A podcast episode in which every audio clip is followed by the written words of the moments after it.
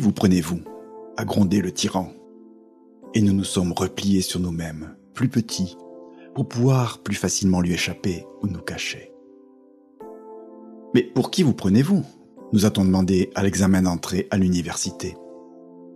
Et nous avons expliqué que nous venions des écoles de banlieue, ou issus d'autres cultures, ou des immigrants. Je suis une fille, un orphelin. Je fais partie d'une minorité raciale exploitée. Mais pour qui vous prenez-vous? Nous a doucement interrogé le psy. Et nous avons décrit notre rupture, notre perte d'identité, notre douleur à quelqu'un que nous payons pour écouter nos histoires. Mais pour qui vous prenez-vous? demande le père. Et comme il sourit quand nous répondons avec joie et rire dans les yeux, je suis le fils prodigue qui rentre à la maison. Je suis un fils, une fille de ton amour.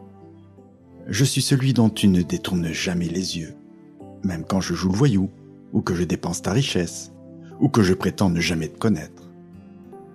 Je suis l'enfant que tu promets d'aimer toujours. Et même quand je me trompe, je sens ta grâce, ta bonté, ton pardon.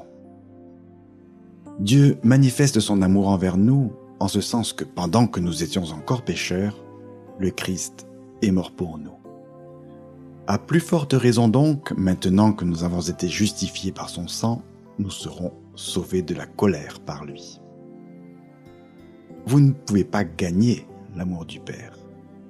Vous ne pouvez pas perdre l'amour du Père. Alors, restez dans la grâce.